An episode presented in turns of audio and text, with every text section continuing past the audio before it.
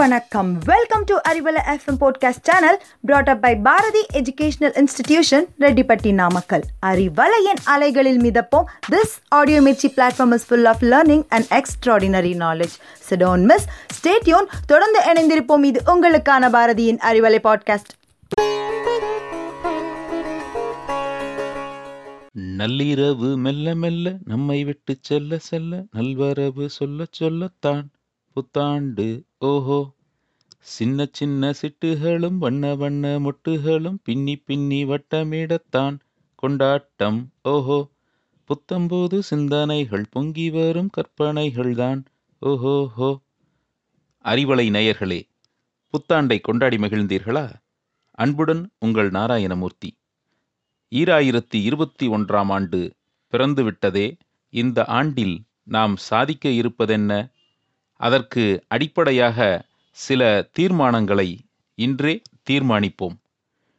இருபத்தி ஓராம் ஆண்டு என்பதால் இருபத்தி ஒரு தீர்மானங்களை உங்களுக்கு அறிவலையில் முன்மொழிகிறேன். உங்களுக்கு ஏற்ற தீர்மானங்களை இன்றே கடைபிடியுங்கள் செயல்படுத்துங்கள். வெற்றி நிச்சயம். ஒன்று உடல் எடையை பராமரித்தல். அவரவர் வயதுக்கும் உயரத்திற்கும் ஏற்ற சரியான எடையை பராமரித்தால் பல்வேறு தொந்தரவுகள் குறையும் அல்லவா? முதல் தீர்மானம் உடல் எடையை பராமரிப்போம். இரண்டாவது சத்தான உணவுகளை உட்கொள்வோம். வேண்டாத உணவுகளை தவிர்த்து கொள்வோம். இதுவும் உடல் நலனுக்கு நல்லது தானுங்களே. தீர்மானம் மூன்று புதிய மனிதர்களை சந்திக்க முற்படுவோம். புதிது புதிதாக நல்ல நட்புகளை உருவாக்குவோம். தீர்மானம் நான்கு. எப்பொழுதுமே நாம் செயல்திறன் மிக்கவராக வெரி ஆக்டிவ் பர்சனாக இருக்க வேண்டும். நம்மை சுற்றியிருப்பவர்களும் அப்பொழுதுதான் மிகுந்த செயலாற்றலோடு செயல்படுவார்கள். தீர்மானம் ஐந்து. அதிக தன்னம்பிக்கையை வளர்த்து கொள்ள வேண்டும். எத்தகைய இடர்பாடான சூழ்நிலைகள் ஏற்பட்டாலும் மன வலிமை குன்றாத தன்னம்பிக்கை வாழ்வில் வெற்றி பெற அவசியம் அல்லவா? ஆறு. அமைதியை கடைபிடித்தல் ஆர்ப்பாட்டமில்லாத அமைதி நம் செயல்பாட்டின் வெற்றிக்கு துணை நிற்கும். பொலைட்னஸ் எந்த நேரத்திலும் நமக்கு பயன் தரும். தீர்மானம் ஏழு. மன அழுத்தத்தை குறைத்தல். எது நடந்தாலும் சரி சந்திப்போம் என்கிற திட சிந்தனையோடு கவலைப்படாதிருத்தல் நல்லதல்லவா? தீர்மானம் எட்டு. மன அழுத்தத்தை குறைப்பதோடு குடும்பத்துடன் அதிக நேரத்தை செலவிட முற்படுதல். பெற்றோரோடு பிள்ளைகளோடு மனைவியோடு உற்றாரோடு உறவினரோடு அதிக நேரத்தை செலவிடுதலே தீர்மானம் எட்டு. தீர்மானம் ஒன்பது. சரியான தூக்கம்.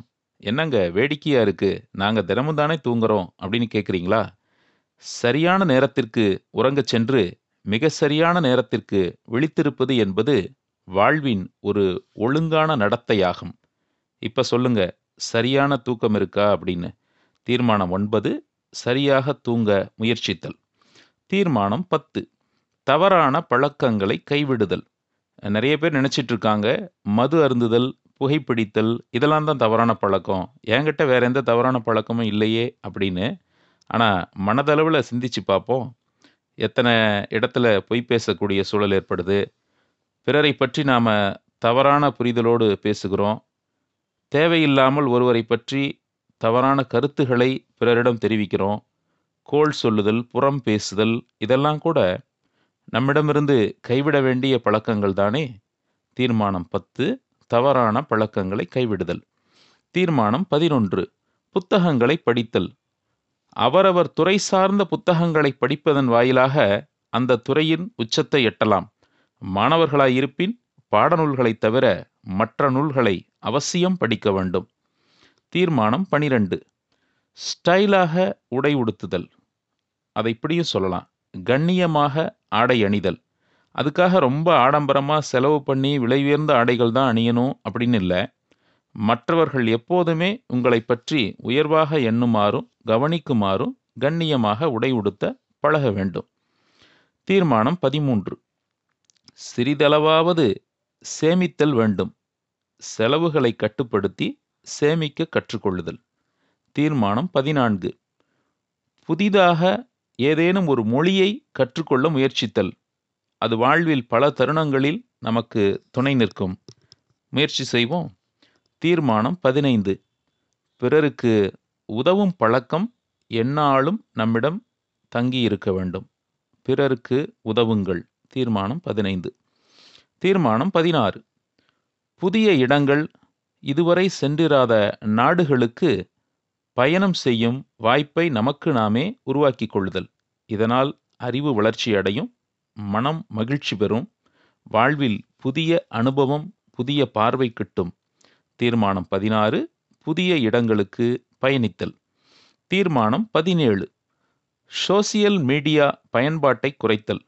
சமூக வலைத்தளங்கள் சமூக ஊடகங்கள் நம்முடைய நேரத்தை கொள்வது மட்டுமல்ல பல்வேறு தேவையற்ற சிந்தனைகளுக்கும் செயல்பாடுகளுக்கும் வழிவகுத்துவிடும்.